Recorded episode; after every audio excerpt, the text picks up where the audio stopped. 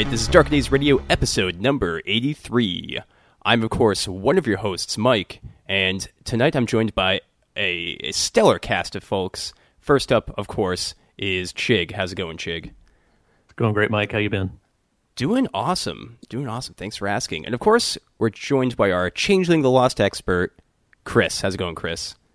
Hello. Uh, good. Yeah. Um, if everyone knows what I've been doing, because last weekend was Dragonmeet, so um, yeah, that's pretty much everything I've been up to. Yeah, outstanding, outstanding. And of course, we're joined by a very special guest, uh, developer of Changeling the Lost Second Edition, Megan Fitzgerald. How's it going, Megan? Good. How are you? Awesome, awesome. So, just kind of like kick things off here, I think we should kind of talk about uh, what kind of gaming everyone's been doing because it sounds like everyone's been up to uh, quite a bit lately. Um, Chris, of course, you were just at uh, Dragonmeet, and uh, what kind of games did you get in when you were over there? Um, the only thing I ran was the uh, Vampire, the Masquerade Fifth Edition uh, playtest. So the alpha, the Rusted Veins. So there was no changes to the rule set for that. That was um, essentially what everyone's played at Gen Con. Um, so there was myself and Matt Dawkins were running, um, you know, running games of that. Uh, it was really good. I think um, I have some ideas, some feedback I need to give to uh, Jason Carl and the uh, team at White Wolf on that one.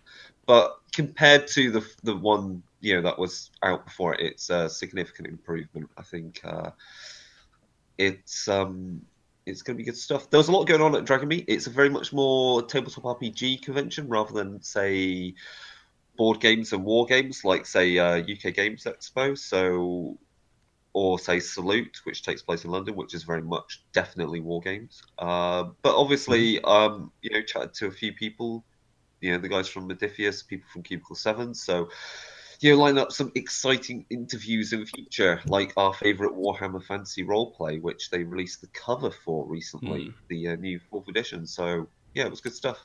I'm really excited to see how uh, uh, Warhammer Fantasy Roleplay Fourth Edition is going to come out because Third Edition was a, a vast departure, uh, which I know Chris you aren't a huge fan of, but I was actually very interested in.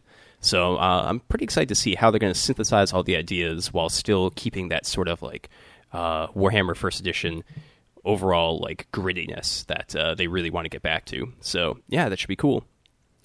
Yes, definitely. Um, and then the other gaming I've been up to is uh, I finally started my Kingdom Death 1.5 campaign. So that involves all the upgrades since I um, got that little black box that upgrades the very, very big black box. So my mates who've been playing it said there's some interesting comparisons with um, uh, D&D 5th Ed. So they say it's very cool how the turn sequence is all about you know you as players not just acting in initiative order like you would in a traditional role play. You're kind of all working together to find the the best combo of actions to do the best attack. So that's gone oh, over yeah. quite well. And obviously, if you're into horror, you know it caters to that kind of crazy level of horror, body horror. I think it'll be. I think hands down, when I next run Changeling, Spidicules might make a kind of cameo, a type of spider-like creature like that, because he's he, he kind of fits that kind of uh, thing. Yeah, absolutely, absolutely. And uh, Megan, what kind of gaming have you been up to? Uh, I've heard from a little bird that you might have been at the inaugural PAX Unplugged. yeah, I was at PAX Unplugged, and I spent basically that entire convention running Changeling the Lost demos. Um, it went really, really well. It was great to see so many people were so excited about the game, and people had some really great creative ideas. Um, the demo was just a lot of fun to run. Cool. And have you been doing any other gaming uh, other than that, or was that uh, taking up a lot of your time, as well as the uh, Kickstarter that we're, we're going to be talking about today as well? Yeah, uh, well, has been taking up a lot of my time, but um, but I do uh, every few weeks. I run a chill game every once in a while. Uh, I play ah. in a Mage the Awakening game every once in a while, and in a Doctor Who game using the Fate system. Oh, very cool, very cool. And Chig, have you been doing any gaming yourself lately? Uh, not as much as I'd like, of course. Um, there was Board Game Geek Con here recently. Um, that had fun. Played some board games didn't spend near as much money as I thought I was going to, but you know, it was still fun, still exciting. Got to demo some stuff. and uh, my normal group, unfortunately, we haven't really been able to get together here too much recently um, due to illnesses and injuries, and you know, just no fun. Understood. It happens sometimes. And uh, for myself, I've been doing a, a little bit of gaming. Uh, in fact, I was at PAX Unplugged myself, where I ran a game of Dark Ages Mage, uh, which is very exciting, very fun, and uh, the players really got into the magic system overall, uh, which was pretty cool. And uh, they picked up the entire system very fast and really worked together, not just to you know make their own complex spells, but also work together between the different the characters and fellowships to uh, kind of combined their magic in ways, which uh, was pretty cool to see as well. So that was uh, super successful, and as most mage games end, uh, they just started arguing about what to do with the evil entity and artifacts that they just found. Some people wanted to use them to save the city; other people just wanted to get the heck out of there. So the uh, the hubris was uh, was strong amongst them, which is pretty cool to see. And just as a quick announcement, Darker Days is going to be changing around its numbering formatting coming up here in the new year. The reason for this is because, you know, we've been doing the show for almost nine years now, and there's a lot of different things. We've got the Darker Days podcast, we have Darklings, Gossip Ghouls, and other such kind of side spin offs that have occurred, uh, as well as Network Zero, which is now part of our main feed. So the numbering is going to be changed so that everything has a consistent numbering from 1 to uh, about 162 uh, pieces of content at this time. Uh, so you're going to find that the new formatting is going to be the episode number, episode title, and then parentheses the series title, which may, will be uh, Darker Days Radio, Darkling Podcast, Network Zero, etc. And this will help uh, just kind of clean things up for uh, new listeners, but it won't affect uh, existing listeners at all. All of the previous URLs uh, will stay the same, and uh, podcatchers will not have to uh, re-download anything, so that will all remain the same. Just wanted to give you guys a quick heads up. So I think uh, with that, let's uh, just kind of move straight into the uh, interview portion of this and uh, talk a little bit about Changeling: The Lost Second Edition. So, uh, Megan, thank you for joining us here, of course. And, uh, you know, just to kind of kick things off, you know, do a little bit of an icebreaker, uh, do you want to kind of establish some of your, you know, geek street cred a little bit? You know, talk about some of the games you developed and uh, other work you've done, and maybe other some, some other, like, cool stuff? Um, so let's see. Uh, development wise, I'm obviously I'm co-developer for Changeling the Lost Second Edition with Rose Bailey. Um, I'm also one of three co developers for Dark Eras 2, along with Matthew Dawkins and Monica Valentinelli. Um, and I'm currently developing the Hundred Devils Night Parade and Adversaries of the Righteous, um, the two monthly release books for Exalted Third Edition, uh, the Bestiary and the Book of Antagonists. Um, so, development wise, that's what I'm doing. Um, hmm. Let's see. I've worked on seven of the 11 current Chronicles of Darkness lines, um, plus the core, uh, 12 if you count Dark Eras as its own line, and a few of the classic World of Darkness lines as well, uh, including Werewolf 20 and Vampire 20 Dark Ages. And I've worked on other Onyx Path lines, uh, including Scion and Cavaliers of Mars. Um, and I've also done some work for John Wick Presents on Seventh Sea, um, for Growling Door Games, and for Green Ronin on Modern Age. Excellent. Yeah, Seventh Sea is uh, very exciting. I just picked up the core book myself, and I'm really uh, dying to dig into that because uh, it's just a fun setting and just a, a fun concept uh, for for games. Yeah, Seventh Sea is a lot of fun. Absolutely, and I think the uh, the good keen follow up question to uh, to all of that is which Chronicles of Darkness games have you not de- developed for or worked on? Because you mentioned that there were four missing, I believe. Yeah, there's four I have not worked on at all. Um, uh, Forsaken, Werewolf of the Forsaken, uh, Mummy, Geist, and Demon. Ah, interesting. Okay, cool. I think that really uh, establishes it. So, uh, of course, we're here to talk about Changeling the Lost Second Edition, the really cool Kickstarter that's going on right now, which uh, is is very exciting. It's the first uh, second edition book to be getting its own Kickstarter after having you know a first edition line previously. For Chronicles of Darkness beforehand, of course, uh, Beast Demon, and Mummy were all brand new games coming out uh, that didn't have this sort of a legacy line establishing them. So it's pretty cool to see this yeah. being a, a, prestige book coming out, a deluxe version, I should say. And uh, yeah, it's it's been a very cool Kickstarter thus far with a lot of stretch goals and all of that. Um, I think because of that, uh, you know, Chig, you've got a good question here just about how second edition and first edition kind of relate and uh, how how that development kind of occurred for this. Right. I mean, there was a there was a first edition, obviously, since this is the second edition. Something has come before. Uh, so, what, if anything, uh, has been incorporated from the first edition source books into the second edition core book? Um, I would say so.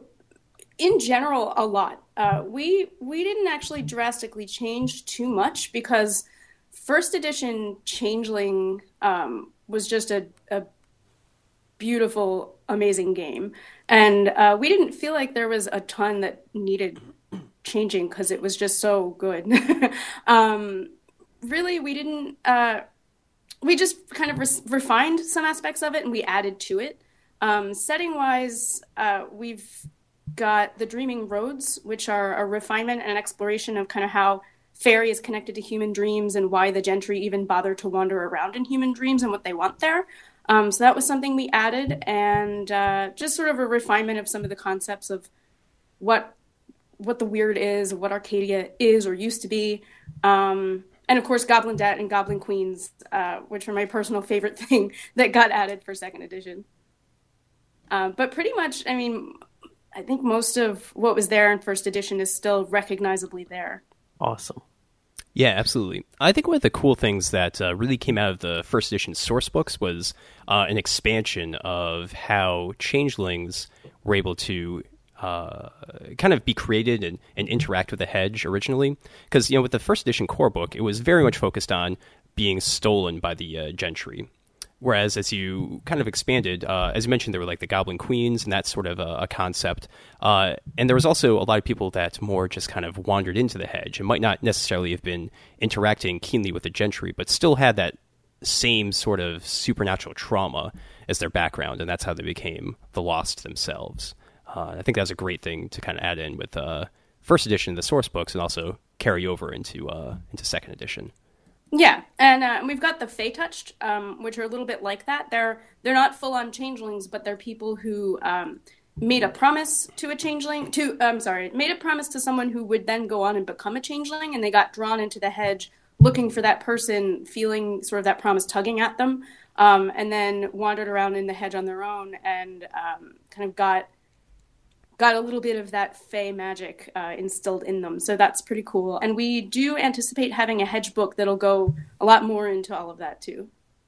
Yeah, because there's some from having looked over the the preview material. There's a lot of um, things that come off the back of games that come later after Changeling. So um, things that I've seen which we got a hint of, uh, um, it seems like everyone one of one book everyone seems to love, which is also uh, embedded itself now within Chronicles of Darkness was um, the Book of the Dead, which came out after Geist. So now we've got a bit more detail in the new Changeling core about how ghosts interact with the hedge, what type of roads there are, if they are, you know, how you get from the hedge even into the underworld, and and so it's going to be fun seeing how that is more baked in because then it allows a lot more of some of the interesting crossovers that were hinted at, like the the, the contracts of death and the pledge that happens when a, a changeling first enters the underworld. So um, it's going to be really good to see that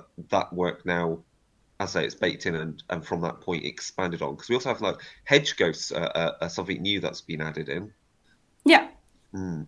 So, um, where, where, what, what are hedge ghosts? Because there's, there's something quite, quite new. I don't think we even saw those in, in second edition. I think I can't even remember them ever being hinted at. So, so, um, what, what can you briefly say about hedge ghosts? Sure. Yeah, hedge ghosts are brand new. Um, they are. Well, they could be. They could. They could come out of a lot of things. A lot of times, they are sort of bits of souls or bits of emotions that have gotten into the hedge one way or another, um, whether it's from someone who died in the hedge, and it's sort of like what you'd expect from what a ghost is, only infused with fey magic, or whether it's uh, you know somebody's icon or a shred of their soul that became a hedge ghost, or just somebody's really strong emotion um, that got out of hand and became a hedge ghost. Or I mean, there's there's really it's kind of a, an umbrella term for weird ephemeral beings that live in the hedge and feed on emotion. Yeah, and that's I think that's great because when I was talking to Dave Brookshaw about you know the work he did with with with the ghosts and how that relates with mage and, and with geist and so forth, it's it's a, an expansion again on the idea that not all ghosts are technically of things that were once humans. There, as you say, it's a shred of a person or it's an idea, but it has it's ghostly in some manner, like it's something forgotten or or lost. Um, so that's pretty cool. And I guess the, that leads us into the next big question because there is one other there's one other particular entity within the hedge which is quite new to the game.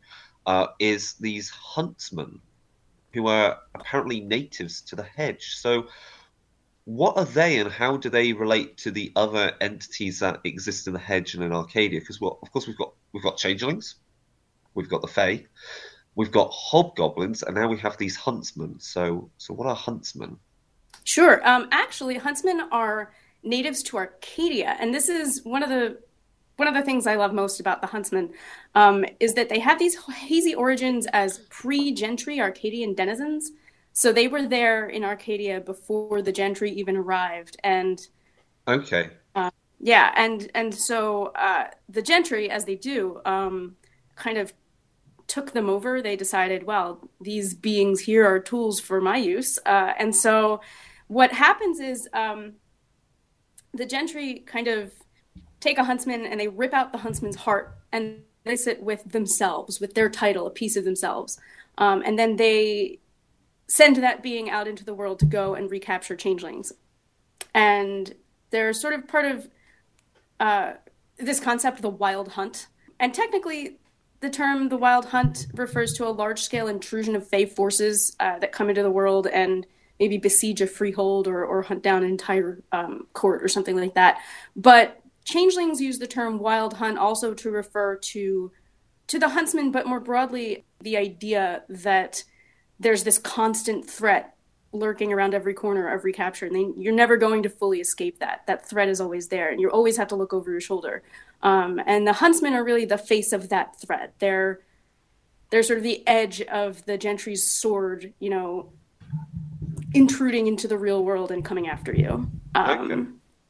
It's interesting yeah. when you say that they're they're they're the original denizens of the of the Arcadia because that that hints to stuff that we saw in some of the later books that came out for Changeling because Changeling as a line was so as you say was so popular it spawned even more books than than was originally intended because people just gobbled it up. So um, and we kind of get that sense that you know the gentry are kind of that can be the evolution of changelings as their weird increases and they become more fey and alien in that sense and and uh, so I'm sure I'm sure I'm not saying you have to sell us anything this is spoiler alerts and, and, things you can't say but it's going to be interesting how what you've said there will also tie with what we know from well or what may tie with mage and the arcadia of the supernal realms and so forth. It's um, there's some fun stuff which I'm sure will come out in later books yeah, yeah, but I we have we have some thoughts, but I'm not going to talk about them. of course, of course, I'm sure there are definitely thoughts on that. As you said, you mentioned icons. I can't remember if they were a thing in in first edition, and I quite like that idea of that that shred of your soul as a as a Fey as you escape Arcadia and you leave something in the hedge, and it's how the, the, the how it manifests can be quite interesting whether it's like a shard of like crystal or it's a small trinket that represents say i don't know a child's teddy bear because that's your favorite teddy bear that you you had before you were taken. And that it's a uh, and these icons are like memories or or emotions that you had before you were taken. So that's kind of um again it's i like those kind of weird trinkets and dinguses that you can have in changeling. It's like you've got so many weird kind of fairy tale items and then um, the thing is, there, there was one other thing which I, I think you you uh, you mentioned that um, if you I wonder if you can expand on that is why the Fae come to our dreams. Because you mentioned how you the the rules and the setting kind of mesh the hedge with the with the with dreams a, a lot more and, and kind of uh, how how a changeling kind of works Fey magic within dreams. So, so what what kind of things? Why do why do the Fey come into our dreams and torment us and cause nightmares and, and so forth? What is it the Fey are, are desperate to take from humanity? Yes, we we actually had a few conversations about this, and one question that came up was, is it is it that they're actually eating dreams because we know they feed on our emotions, right? So are they eating our dreams? Um, and the the decision we made was that they're not really eating dreams wholesale um, because then if you eat dreams then humans stop uh, the fae don't want that. Um, what they want is to come into your dreams and to take things for themselves. So they can come into your dream and say uh, say you're dreaming about i don't know uh, riding on a bus right and you've got your your backpack there or something. And um, the the Fae think, wow, this backpack is really meaningful. It means something. I'm going to take it with me and it's going to become something for me. Or, you know, and it, and it represents some idea. Or even just an abstract idea. They come into your dreams and they say, wow, you're dreaming about jealousy. I'm taking that jealousy. I really like it. I'm going to make it into a crown and I'm going to wear it. Um, and so right. it's sort of that uh, pieces of humanity, of emotion and idea and thought that really intrigue them. And they want to claim that for their own. Okay, cool. And then how does that relate with nightmares? Because in first edition, the Fae were able to create like nightmares that spawned and grow uh, and grew from one person's nightmare and, and, kind of then grow and plague other people. So, um, is that related to how the Fae kind of get humans to create these things in their dreams that they then come back and take at a later date? Sure, it could be. And we actually are probably going to go into dreams and the dreaming roads and all of that kind of stuff a lot more in a later supplement. Um, but uh, one of the sample true fae in the book actually is um, an exile who, uh, because of the various um, complicated, you know, weird related rules that govern this phase exile and the conditions under which he can come back to Arcadia, he has to get I think it's a hundred a hundred madmen dreaming in concert. I think oh, that's right. it. And uh, and so he has to get everybody sort of dreaming the same nightmare. And once they're all dreaming the same nightmare, uh, he can make his his grand return to Arcadia. Um, that's just one example, but oh, wow. uh, yeah, there's there's definitely room for um, for nightmares and creating nightmares and, and all that kind of thing. Oh, he's a perfect antagonist even for Hunter then. Excellent. oh, yeah. yeah, you can imagine those type of those people dreaming those would also could be you know they're great like slashers even like the the whole idea that you've got it, you know it could be a it looks like serial killers but what well, a serial killer but they're all different people but they've got the same modus operandi because they've got the same nightmare and oh wow that's that's something definitely to uh, have fun with Anyway, Mike. Yeah, that's really. Cool. Oh, sorry. Yeah, um, Mike. If you want to carry on with um, with playtest, yeah. I've, I've gone on too much about setting. I could carry on all night. I mean, we could definitely we could talk about the setting quite a bit because uh, it's just a lot of fun. But uh, I think Megan, you know, kind of just to, to round things out here, you know, Changeling, uh, the Lost second edition has been going through tons of playtests, very rigorous, and obviously, you know, you were just at PAX Unplugged playtesting quite a bit. And I was curious if, uh, you know, during this whole process of develop, developing this book, was there like a particular moment that really stood out for you and made you say like yes this is this is Changeling the Lost and this is like really the improvements we wanted to make here in the second edition i'm not sure if i say there was one moment but uh, just in general like when i was running the the demos at pax unplugged i was really happy to see how invested everybody got in so there was a character who was a loyalist traitor had had been part of the motley um, and had betrayed them and then had been captured by a huntsman. And so uh, I was really, really interested to see how everybody kind of got really invested in discussing, you know, the the ethics of the situation and you know what this guy deserved and what they were going to do about it. Um, you know, he was he was a traitor, but he was also one of them. And my favorite thing about this, and the thing that really jumped out to me as being like, yes, this is what I wanted out of second edition Changeling, was that every group had their own completely different, unique creative ways of handling the situation. Um, they they one group. Uh, I mean, they relied a lot on pledges. Some of them. Some of them relied a lot on um, reaching out to their freehold and their their uh, their Autumn Queen. Some of them um, tried some trickery or, or other things, and, and, they just all had something different that they wanted to try. Uh, one group got the huntsman to play a game of charades with them. Um, one group uh, forged like friendship oaths with everybody there, including the hobgoblin. Um, and to me, that experience was exactly what I wanted out of Changeling. That each Changeling and each Motley kind of finds their own way in this messy, scary, terrifying world they live in, and they have to get creative because they're up against their own demons all the time. Um, and they're empowered by their their situation by being a changeling to turn around and say no not going to let those those demons um, conquer me. And they all do it in different ways. So you make deals and you find loopholes and um, you define lines that you will and won't cross. And uh, just all of that was a very changeling experience for me. Yeah that's really awesome to hear. One of the things that i've always really loved about uh, the lost is the uh, concept of the privateers. They're not really loyalists exactly, but they tend to be sort of uh, rogue agents and, and, changelings that are perhaps working for now the huntsmen or uh, the gentry themselves, and kind of in this almost secret police situation where they're giving up other people to keep their own safety. Um, mm-hmm. So it's very interesting to hear about how people were interacting with a loyalist in uh, in the demo games. That's pretty cool.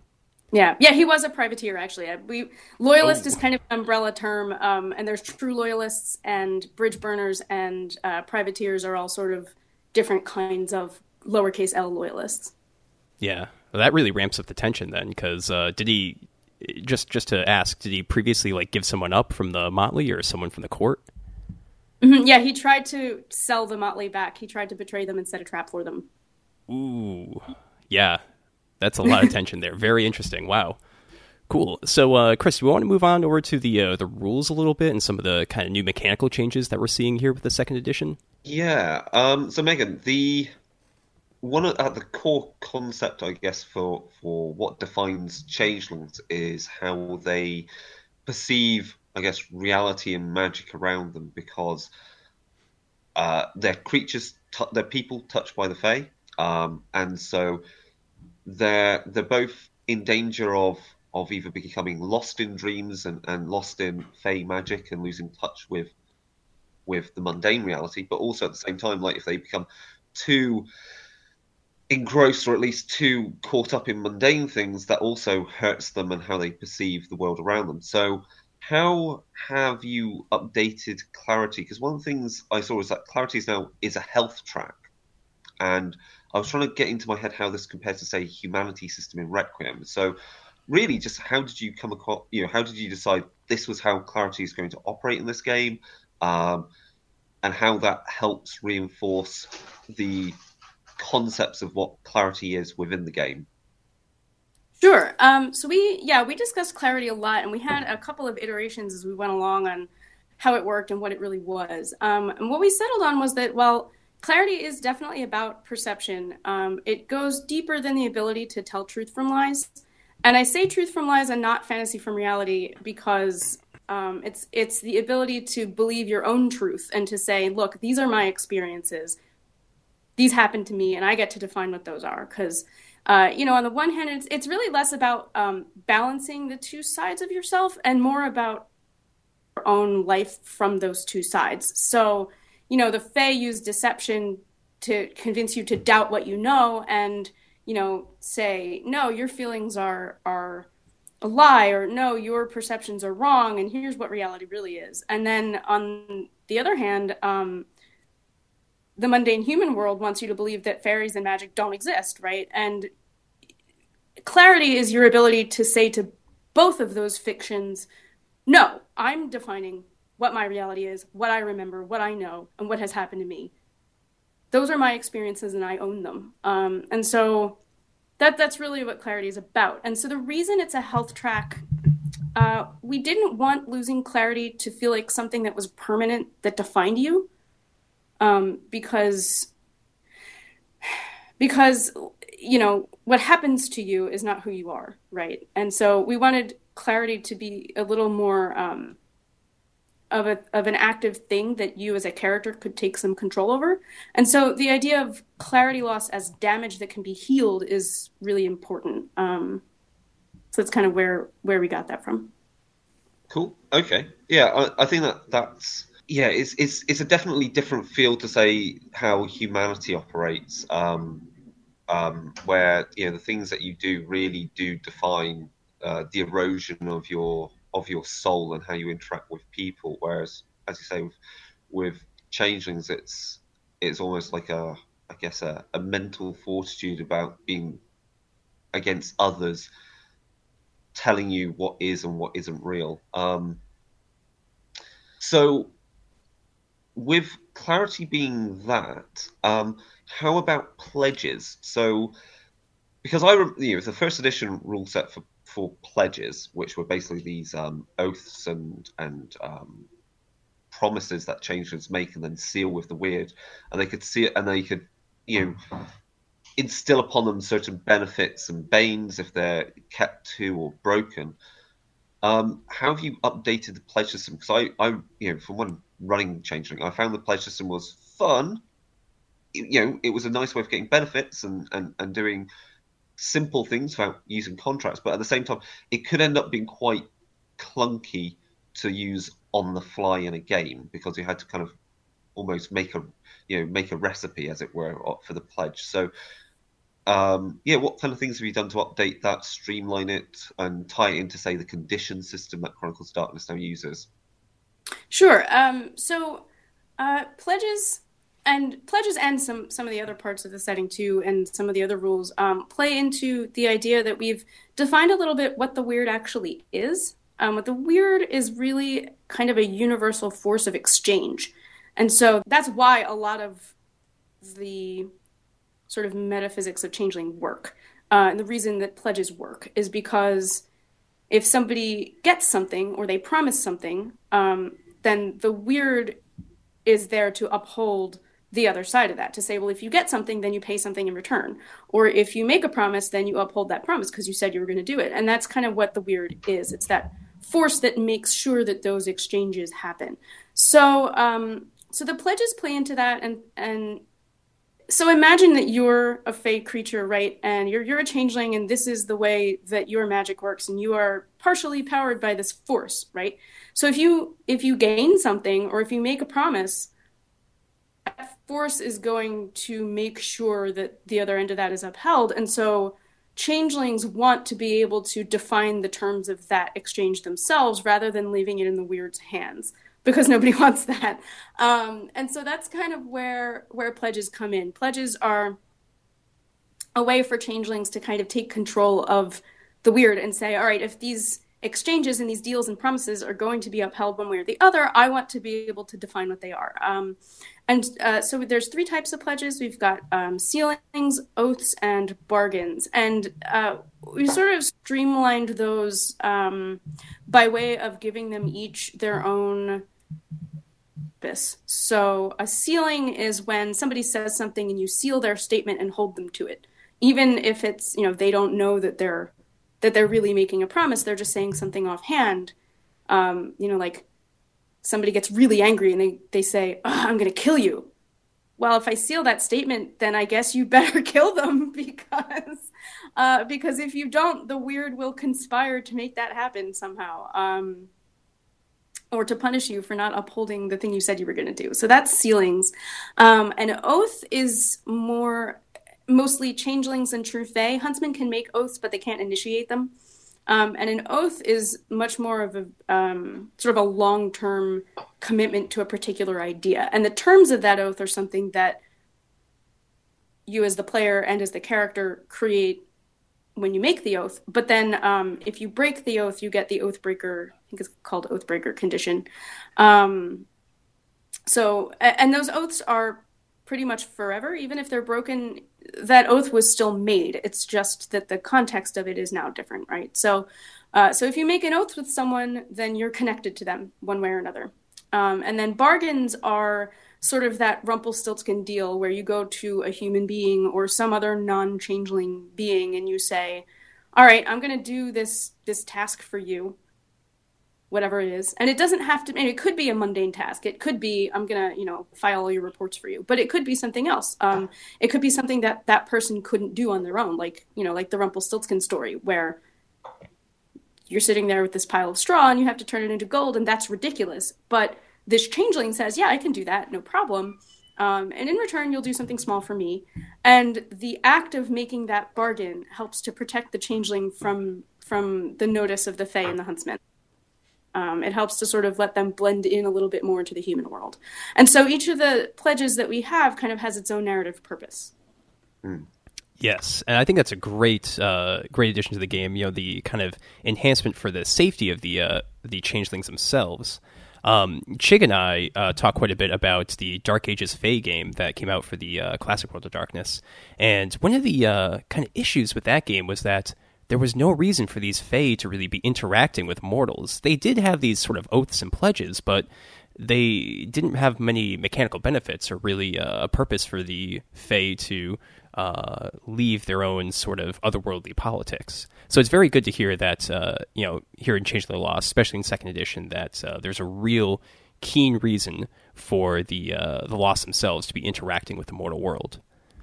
Yeah, yeah, and one of the things this is not just for Changeling, but for all of the second edition Chronicles games. Um, there's a push to really have the game reflect what it's really like to be one of these characters and what that experience is and what they actually do all day.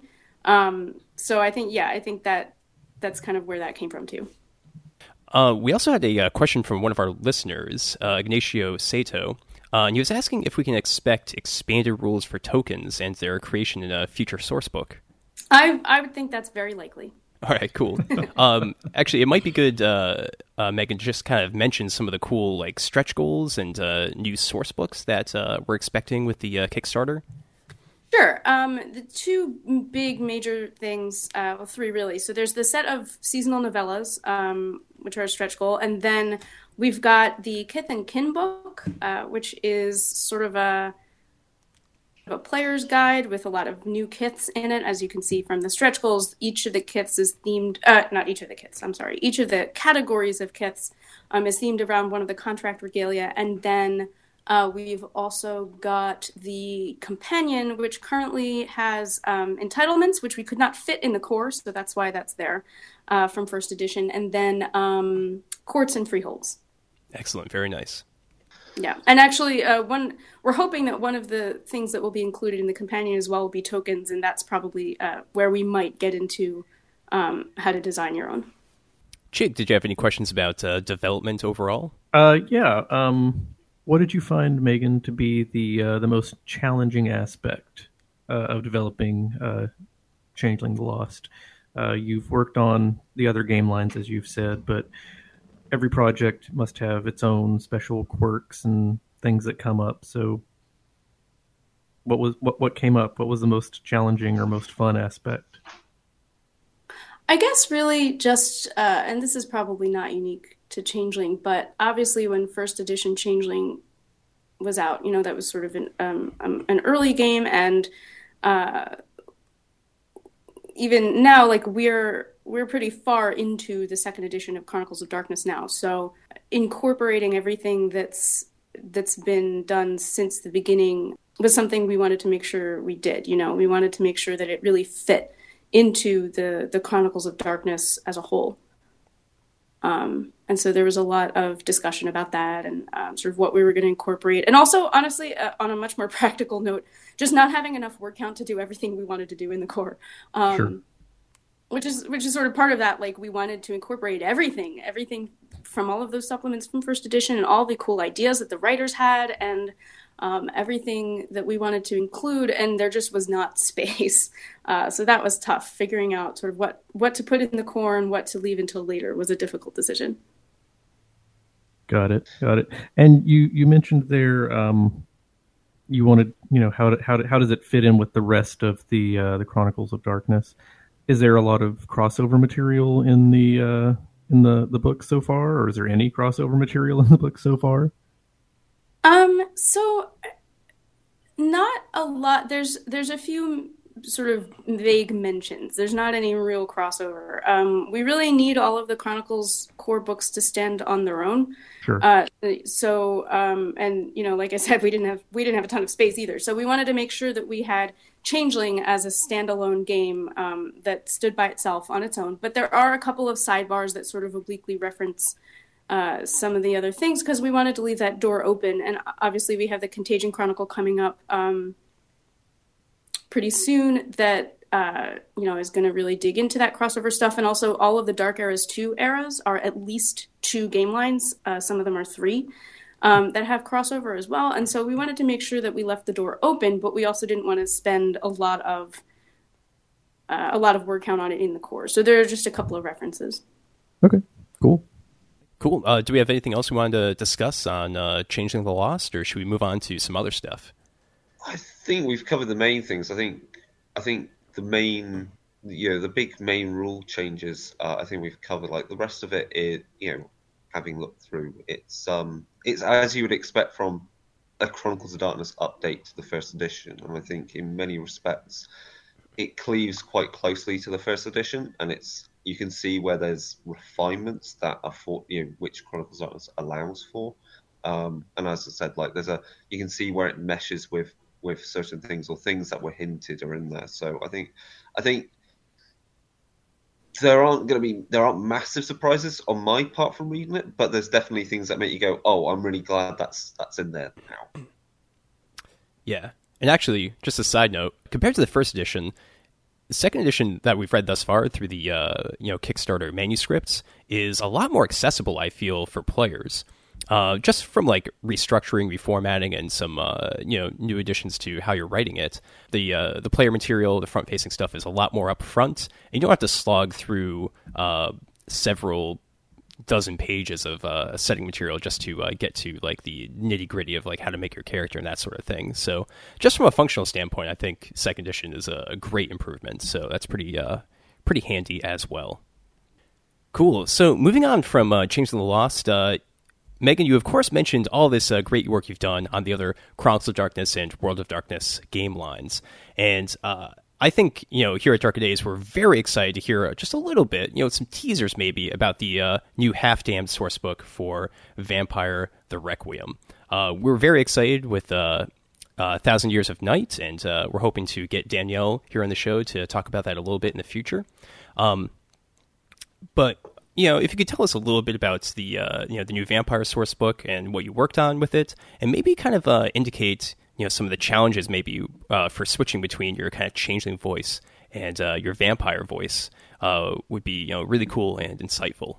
Uh, so for Half Damned, I wrote about half of the Dhampir chapter, um, the rules and the storytelling guide and um, mostly mostly those, and uh, and some of the sort of what it's like to grow up as a Dhampir um, information, and uh, that was a lot of fun. I really enjoyed writing that.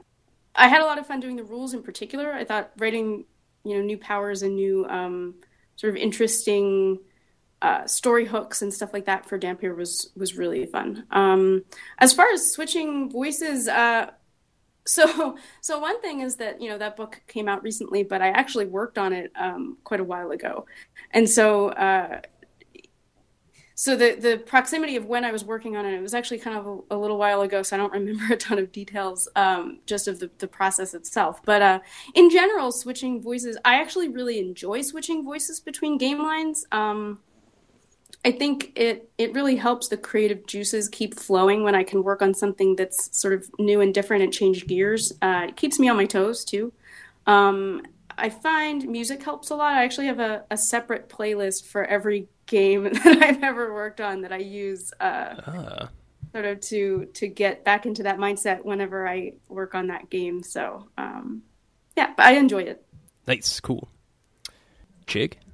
Uh, yes. Um, Listener Chris Hanforth uh, would like to know uh, what Dark Eras 2 setting are you most excited about, and uh, which stretch goals are you developing?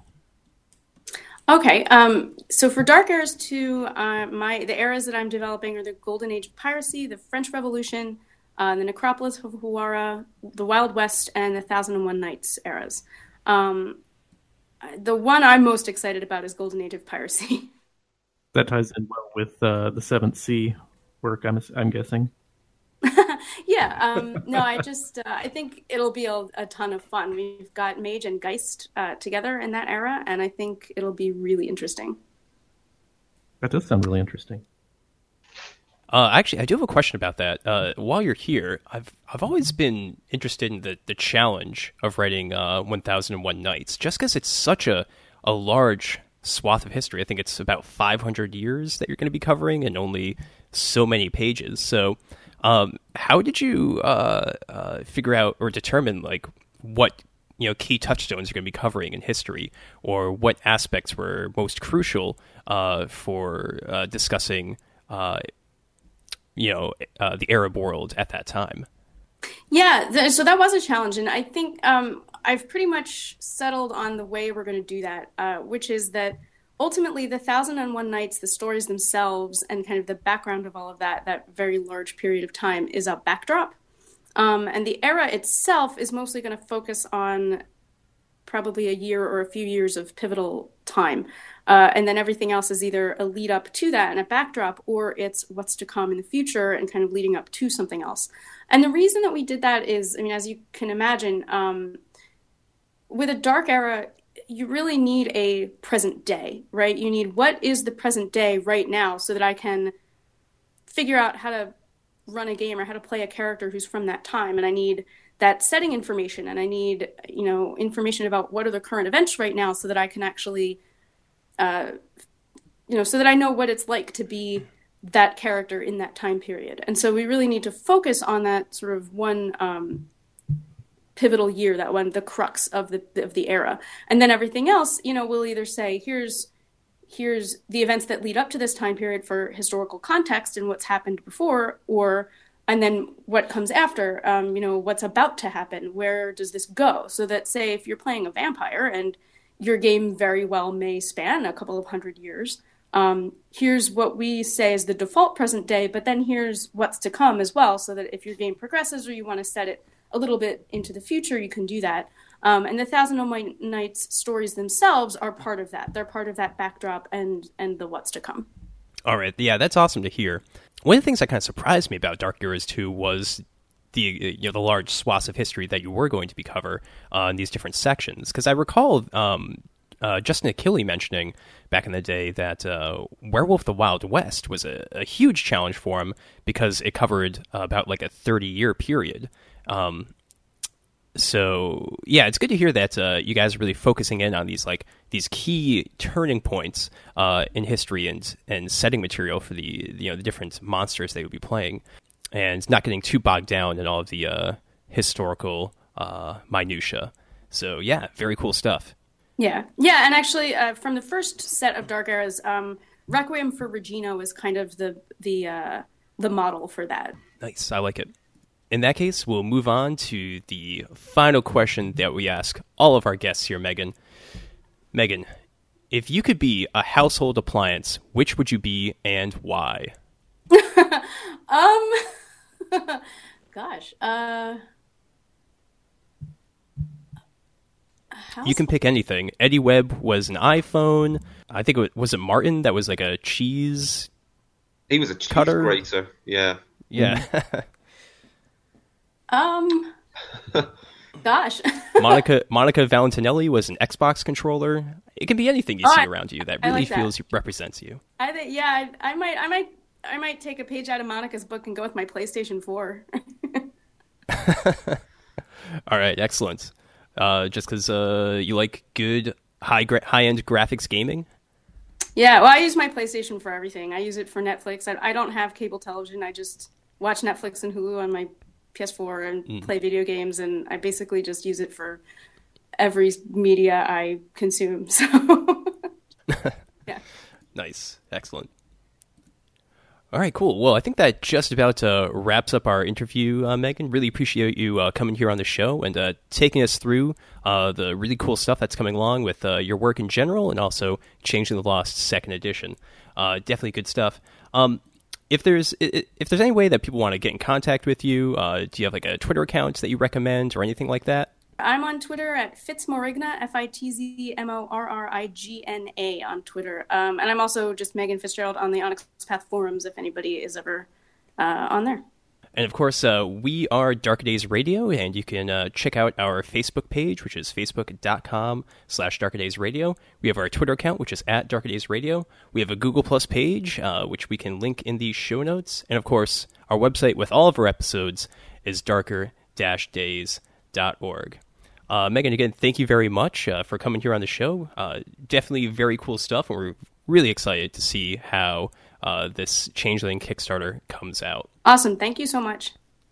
Yep. Excellent. And uh, to all of our listeners out there, thank you and good night.